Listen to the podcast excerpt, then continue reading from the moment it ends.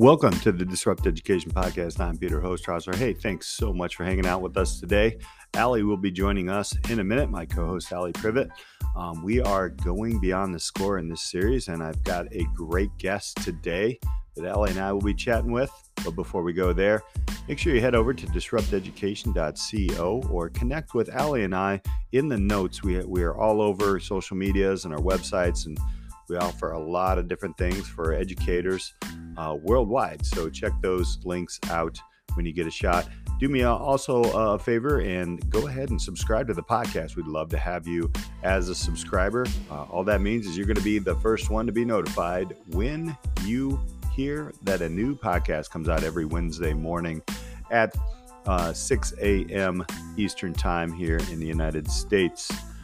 On today's podcast, which is a proud part of the EdUp Experience Podcast Network, we have Natalie Vardabasso. I always say that wrong, but she'll tell me how to say it correctly in the episode. It's a pretty funny story. So Natalie is an educator, speaker, a change agent around assessment, grading, equity, and inclusion. And she strives to create an inclusive culture that fosters authentic learning towards the achievement of meaningful outcomes. And she is all about intentional prototyping of instructional design and assessment practices. This is a great conversation because we're going beyond the score, and she's going to go deep into going beyond the score and even how you have to negotiate with students to get them out of the traditional way of thinking. So this is a wonderful conversation. We're so glad you're with us. Hang tight. We'll be right back with a few words from our sponsors.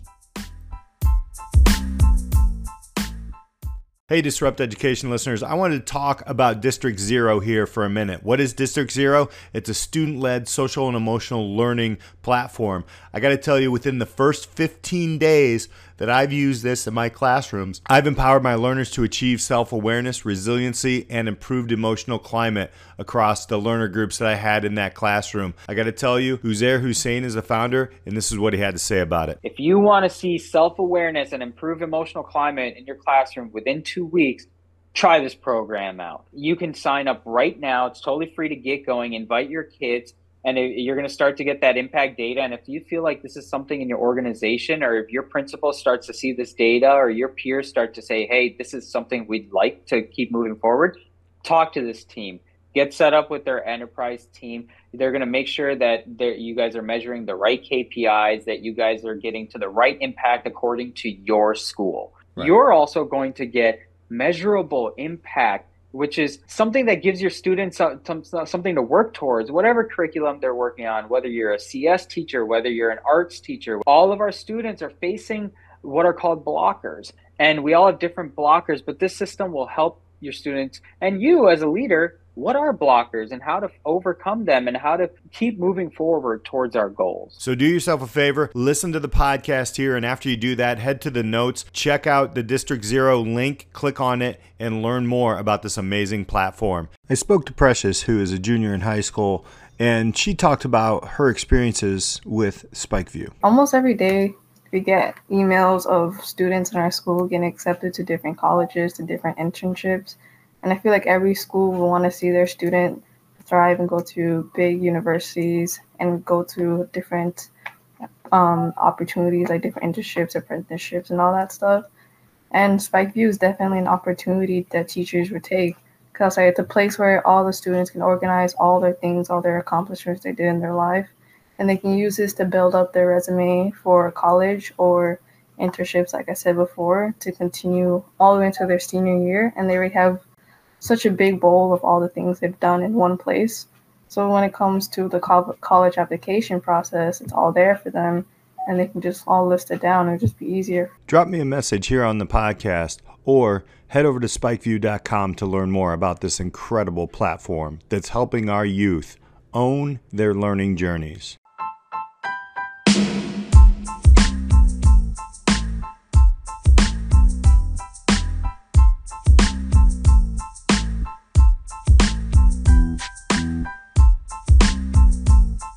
Welcome back to Go Beyond the Score series. I'm here with Allie Privet. Allie, How are you?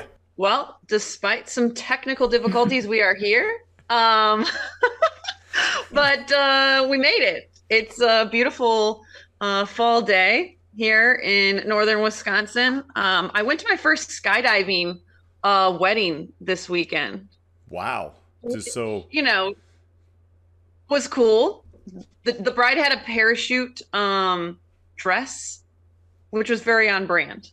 So it was exciting for everyone who's been following my skydiving tales. It just added to the ambiance of that. So how about you, Peter? I was not jumping out of planes.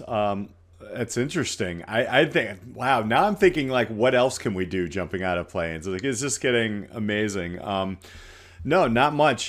Just been, actually working with a lot of my students. The last series that we had with the students, the three amazing students that we talked to, is something I'm bringing into classrooms and having the students react and chat with each other about that. It's so amazing. And at the time of this recording, Olivia's is going out tomorrow. So, it's amazing to see the students react to each other. But in this series, we are going to the educator side. And we have a wonderful guest with us today. Her name is Natalie Vardabasso. I knew I would screw that up saying that in the middle. She's an educator, speaker, change agent. I like assessment, grading, equity, inclusion. There's this thing called Empowerment Ecosystem, and she's also a podcaster with the EduCrush. I can't say that because I'm drinking too much coffee, Natalie. But Natalie, thank you so much for being here with Allie and I. How are you doing? I'm doing great. Fun fact about my last name, I'm going to teach you right now, and you will never ever mess it up again. So if you switch the B and the D, if you look at my last name right now, you switch the B and the D, it becomes Vardabasso. Oh, now you know. There, that is, I will never forget. Allie, come on, you're that's welcome. Awesome. I mean, I love it. So tell us a little bit, I mean, that was a little bit of an introduction, but tell us a little bit about, what you're doing now and a little bit of your history going backwards, because we're talking about going beyond the score on this series and obviously talking about educators. You're right in the middle of that. And we met with the Teachers Going Gradeless kind of community meet, which is a great place to look. But tell us a little bit more about yourself. Yeah, well, I'll give you the educational journey story. I've been teaching I taught for 6 years in the classroom, started at high school, and then eventually moved to middle school, mostly teaching humanities. But I was saying before we hit record, I sprinkled all kinds of interesting electives in there because I've got this creative builder side of me I can't really turn off. One of my favorite ones was called Move Like Michael. So we learned all the different dance moves of Michael Jackson while also understanding the cultural context of where those moves came from. So there's a bit of research, a lot of dance, lots of moonwalking. And then eventually I moved into instructional coaching and did that for a couple of years. And I always say that throughout all of my experiences, the thread that connects them, and it was also a loose thread that I like to tug on, was assessment. And I felt like if education was this well-worn sweater, assessment was this loose thread. And the more I tugged on it, the more things unraveled, but in the best way possible, and revealed this dynamic beauty of education. So eventually that passion and interest put me into an assessment leadership position. And so that's what I was doing for the past 3 years. Worked in a K-12 context and started the journey towards, I guess, what would be defined as, in Canada, outcomes-based grading. In the States, I think you call it standards-based grading. But after 3 years and some really exciting changes that came from the grassroots and were really owned by the teachers, I got that little creative edge again, where I wanted to do something and I wanted to build something. So I decided to go independent and start doing more consulting and speaking. And I work with a company called Solution Tree, which is based down in the States.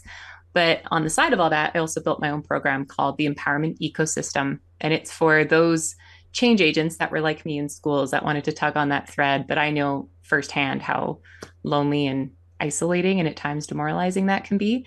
So not only am I creating a space for them, a community and a cohort to have others to, commiserate with at times and to learn from and get feedback from, but also offering them a roadmap for how can we look at assessment and grading differently and do it in a way that actually gets people to want to take up the change and doesn't just become another mandate that gets cast aside after a couple of years. So that's where I'm at now. Allie, she knows mandate. I heard mandate in there and I'm like, ugh. What do you think? I was really interested. I mean, like your whole story sounds like super fascinating, and like the thread piece, I'm just super intrigued by, in terms of like you said that, you know, when you pulled on the thread, other pieces started to unravel. So, yeah. You know, because this series is really, you know, about disrupting, I mean, well, the whole podcast is on disrupting education, but also like going beyond the score. Was that kind of like what you felt like when you tugged on that assessment thread, that like you had to change how you even looked at assessment? Or can you speak like a little bit more about, you know, that and how, like what kind of came like de-threaded, what came unraveled during that time? Short answer, everything. And that's actually the reason I started with that analogy. Was one of my colleagues at the time, Cam, was the first one that brought it up, because it truly does start to unravel all of the things that we've collectively believed to be true about school. And if we're going to talk about, you know, going beyond the score, if I go all the way back, I think what I've been having to unravel, and I should say even unlearn in my own brain, is that learning is not a process in which we figure out how many points away from perfect we are. And that was my entire K-12 experience. I had very competitive parents. We were a tennis family. And I'd get home from school every day and my dad would say, did he ace it? That was his first question every single day. And if I said no, and then he'd say, okay, what was the score? His next question without fail would be, and you know, we all know the joke, what happened to the other 3 points? So everything became about that. And when I think about how that's transferred into my adult life, I feel like the perfectionism that I'm always trying to unlearn came from that experience. I think even on things like social media, you know, you post something and you're seeing how many likes you got and you're comparing it to that one viral tweet you had that one time. You're always in this comparison paralysis. I think all of that is a part of the unravel. But I think when you go beyond the score, that's when you actually get to be in community and to make mistakes and to try things and to have agency. So lots of unraveling. But as those things, it's like a symbiotic unravel, whereas one thing unravels, another thing is exposed. And I'm at one point in my journey, but I truly believe it's one of those things where it'll just keep unraveling for the rest of the time that I choose to tug on it. But going to that unraveling, so there had to be something. I think a lot of us teachers, and I know Allie and I have had this conversation on previous podcasts about, you know, when you see something and there's this opportunity and it shows itself in the system, right? And you start to create something, and then, but it's not enough, right? It's not enough to actually keep going, or there's a door that's shut. Is there any stories like that happened with you, you know, before you went all the way to understanding like your empowerment ecosystem that you've created? I think the biggest one, and this is a story I hear again and again from anyone who wants to try things differently, is we're often caught off guard by when we discover a new practice that we read literature about, and it says, you know, oh, students are going to have agency and be much more empowered and be so engaged.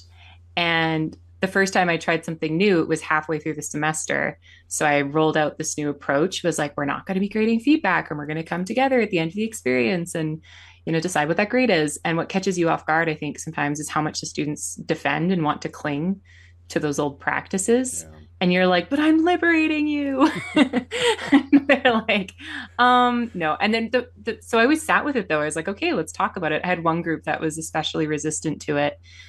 They were kind of coined the SMART group, which, you know, already creates a whole bunch of fixed mindset. And I said, fine, let's debate it. You bring your best. I will bring my research. I'll bring my reading. You bring your reading.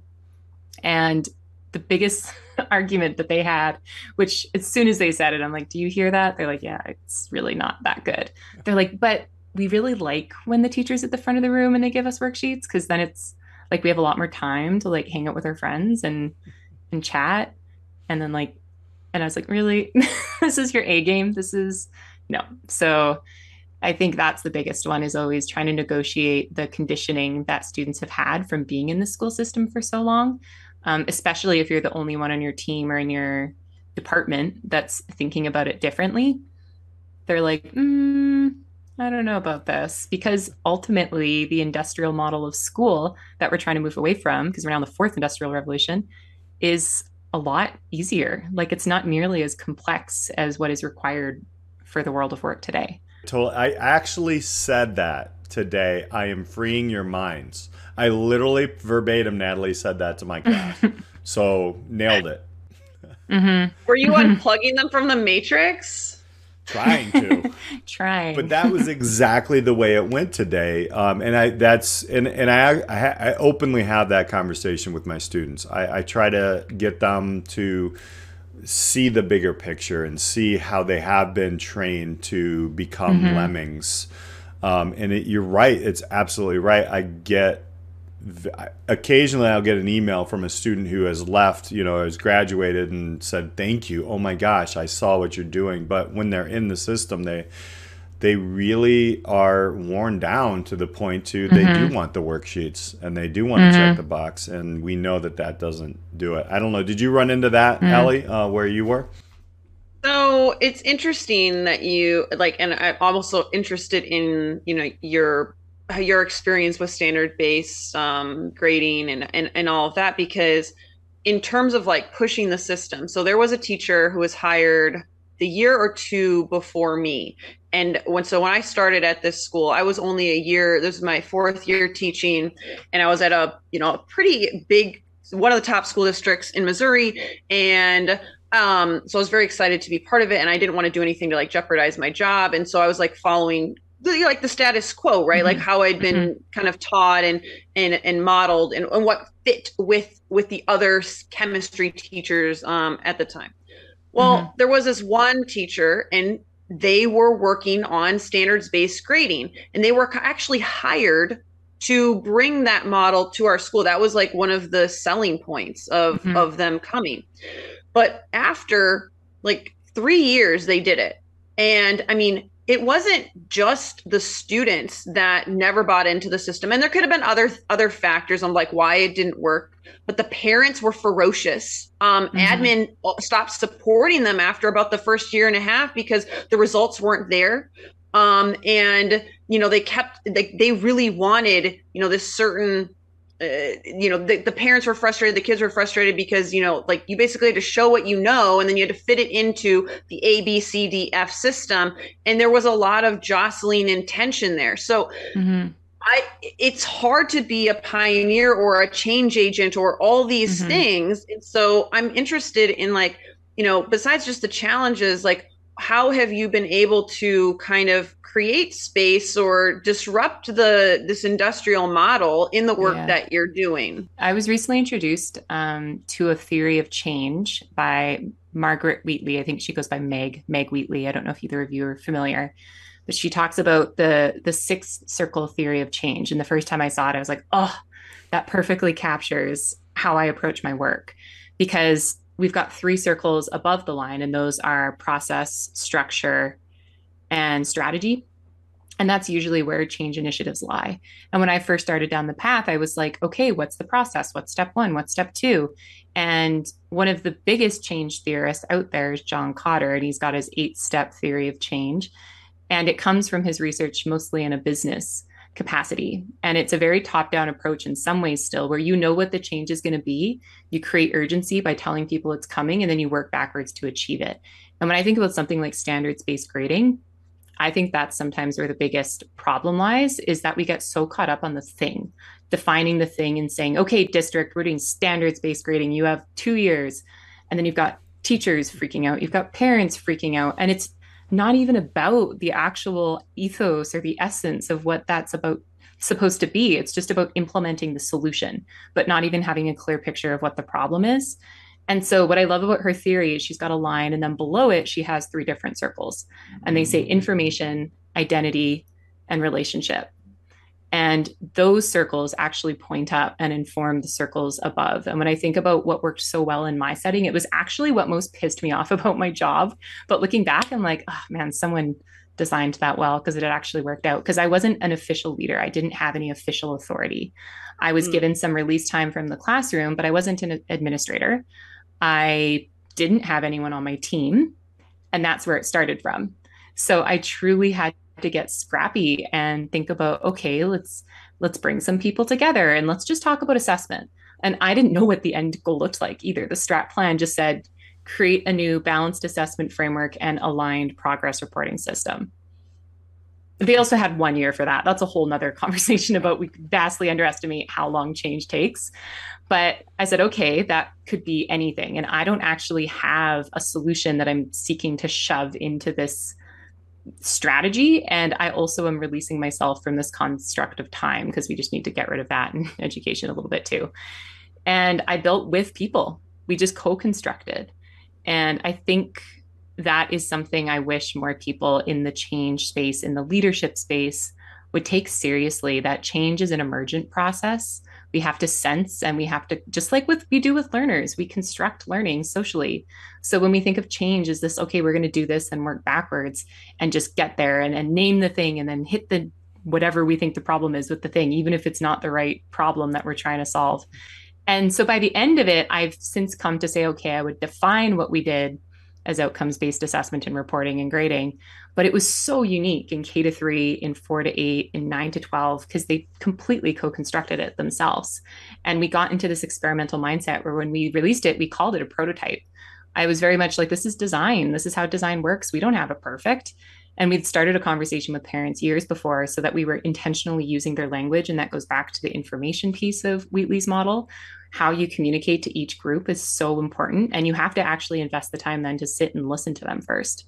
What are the problems? What are they facing? What are they frustrated about? This is like, you know, you talk about the world of work, Peter, and jobs for the future. Like marketing is one of the biggest industries right now in the world of work. It's creative and it involves listening and having humility.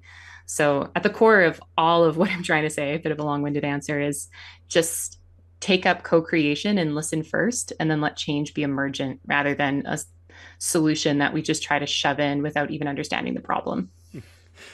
That's eloquently put, because I mean, Allie and I have talked about capacity and you know, the time frames and those things. And I'm a very process guy. Like I see processes, and I think that's why I'm driven to craziness every day in school because the processes are absolutely interesting. Let me just keep it there and keep it nice today. But so as we build through, you know, these small ecosystems in classrooms and in schools, and then so the bigger question is, so Natalie, how do you see a school? Like what does it look like to you when it's running pretty well versus you know, and maybe we can focus on secondary. I mean, you can focus on primary. I think Allie and I are more secondary educators, high school. But yeah, what does that look like? And maybe a little bit about your dream school. What does that look like in that? I mean, I'm thinking about a few things, and I'm wondering if you're going to say them, but. Well, first of all, I don't know if you've ever been to High Tech High in San Diego. Yeah, you're nodding. I have not been there, but I know. Oh, you've heard of it? Yeah. I've been lucky enough to experience it twice. So I feel like I'm always a little bit tainted in my image of what the dream school is because they're doing so many cool things. But drawing from a lot of their practices, I think first and foremost, we have to get very clear about what we mean when we say foundational. I don't think we have fully done the flip that's required yet. In fact, my last podcast interview was a researcher here from Mount Royal University in Calgary. And he talked about, they did this massive citywide study, and that's how we came to work together because I'm consulting on the project as an assessment consultant. But they're looking at what are the skills that are most in demand in the city right now, but hard to find. So we have this huge gap, and people say they have them on their resume, and then they get to the job and they actually don't. And so it's things like creative thinking. And he went on to say, these are enabling skills. And I was like, interesting, because I'm like, we say 21st competencies, you know, in education. So what do you mean when you say enabling? And he said, because those are the skills that you need across every industry, and they enable you to be able to constantly upskill because that's what's required. So he's like, those are foundational. That's a non-negotiable. And he's like, unfortunately, K-12 and universities aren't taking them seriously. So now we're having to put systems and processes in place at the city level, which is cool. And I'm a part of this amazing project. But I'm like, why aren't we doing this in K-12? And I think it's because we're refusing to let go of this idea that the foundational skills are, you know, the 3 R's, reading, writing, and arithmetic. And sure, there's a space and a time for those, but it's those other enabling skills that have to be at the foundation. So I'd love to see accountability structures built around that, which then opens up an interesting conversation, because you can't assess things like creative thinking with a multiple choice exam. So suddenly you're going to have to think differently. And if we're thinking about credentials, what if there was multiple credentials? What if there is a portfolio that follows students through university and they're gathering evidence of these skills because we have to be accountable to them, and they're earning different credentials based on those skills that they've developed with evidence to show that they have that competency. And then I think it opens up a really cool space where what if we had a process where students were empowered to tell their story? And I know with Spike View, I've listened to your podcast before, there's different tech tools out there to do that, but just like that human side of, imagine standing up in front of your community. And this is something High Tech High does so well at the end of a project. They bring in the family members, they bring in all the teachers, peers, and they actually get like this dialogic assessment happening where the students talking about their story, talking about what they learned, advocating for what next steps are. If we could find our voice earlier on and disrupt that culture of compliance, like think how many less people pleasers there'd be, think how much less we'd need to be seeking validation from others, how quicker, how much faster we'd know what it is that we actually want to do and start taking steps to achieve it. And I think we have to start personalizing sooner. So you could totally cut me off here if you're like, no, absolutely not, because some people don't love this idea, but I think we don't let students personalize soon enough in, or specialize soon enough in high school. Totally I think agree. I knew by the time I was like 12, I was like, I'm going to be going down the humanities route. That's where my heart and soul is. I don't think we need to do as much breadth as we think we do in high school.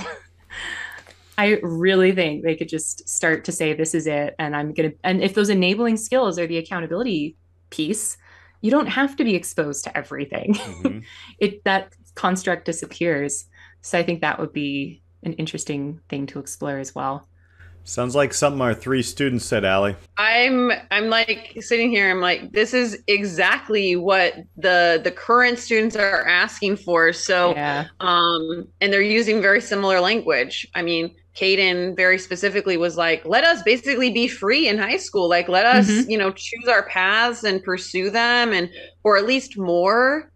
So, it is, that work is definitely needed in the space. And so what's something else when you think about school and stuff that you've seen that works really well, in terms of, it can be assessment or it can just be the community aspect, but in terms of helping students, kind of release that, because I feel like, even though we had just had these students on our podcast saying, yes, I want to, explore more learning. On the same end, we also heard that the score matters to them, and they are entrenched in it because it's what they know.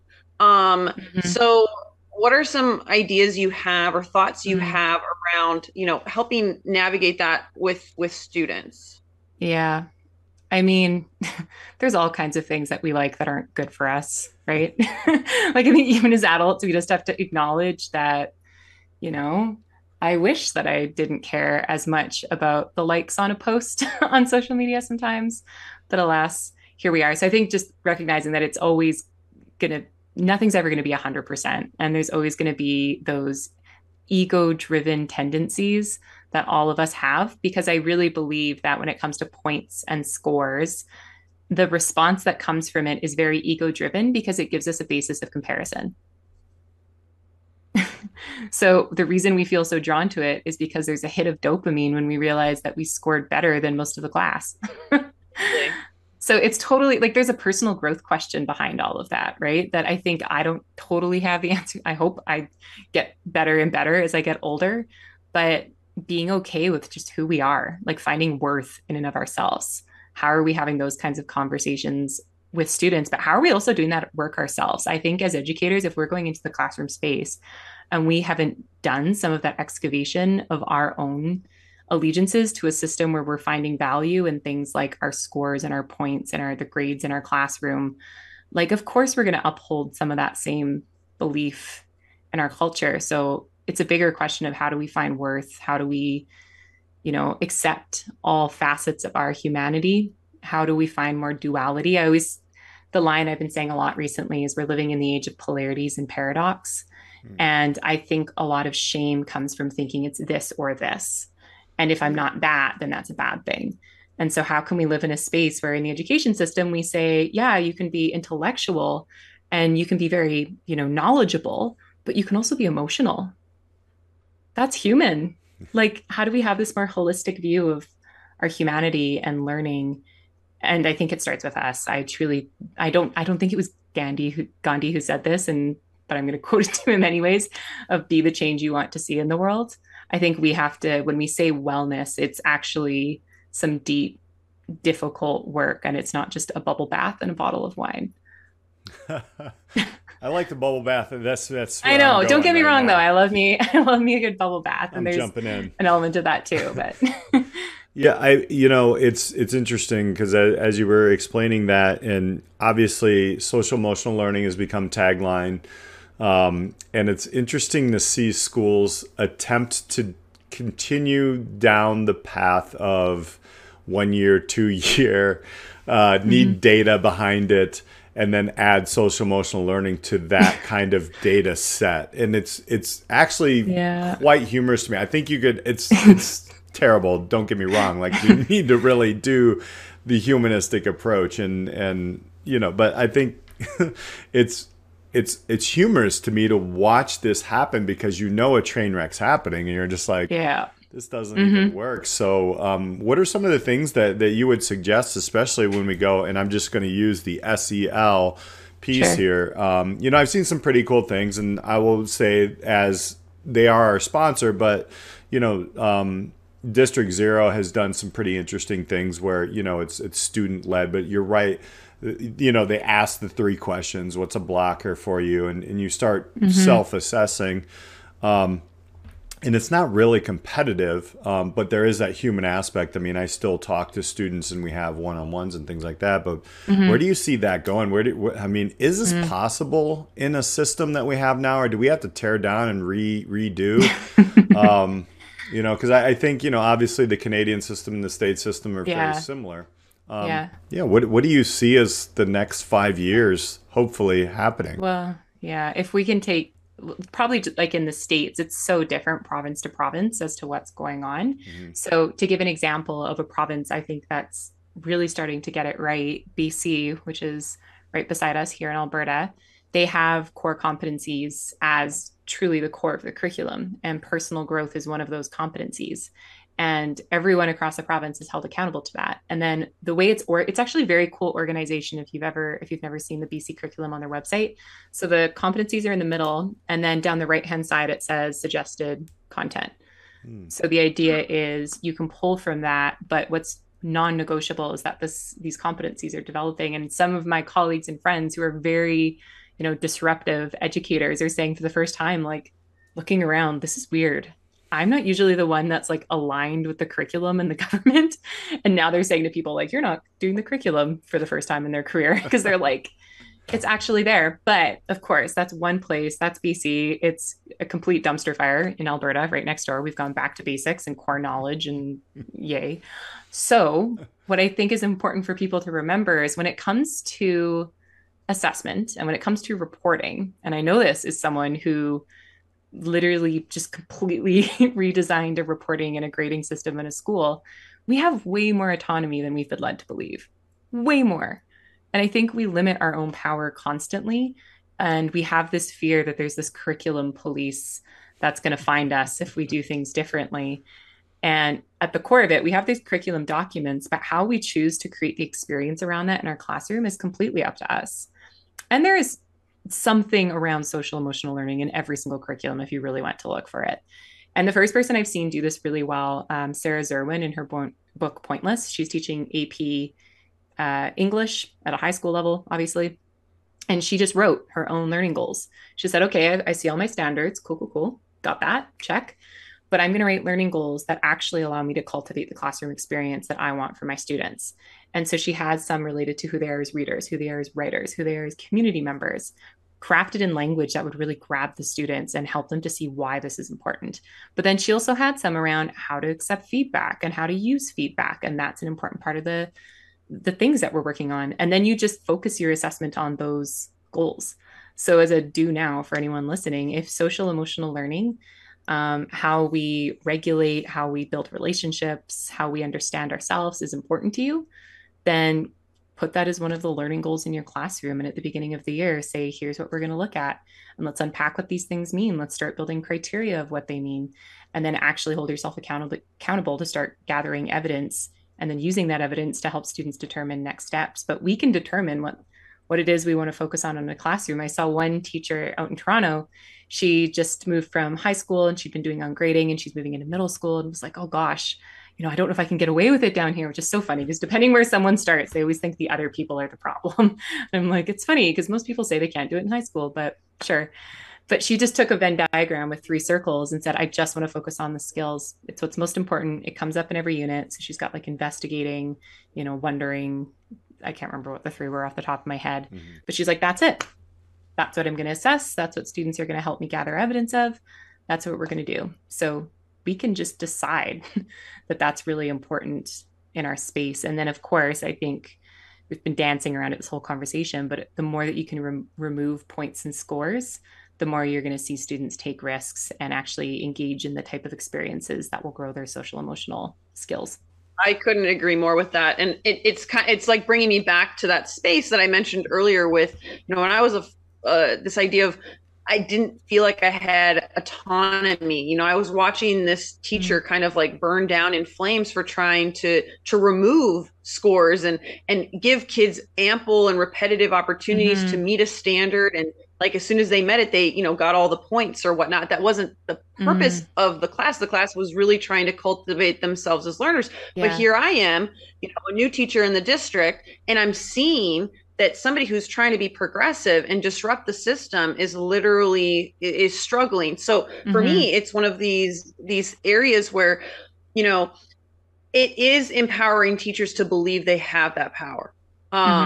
It has to be a huge part of it, because I know myself and many people that I have worked with and talked with over the years is they don't believe they have as much, you know, autonomy in that could be self-induced. It could be the environment, the classroom, the district, you know, all these layers. But I think, you know, if I'm dreaming out 5 years from now, I think it is part of it is empowering students. It is removing the score, and it is really coaching a set of educators that grew up in a system that was all about points and scores. And, you know, it's like us talking about all the unlearning that we've had to do.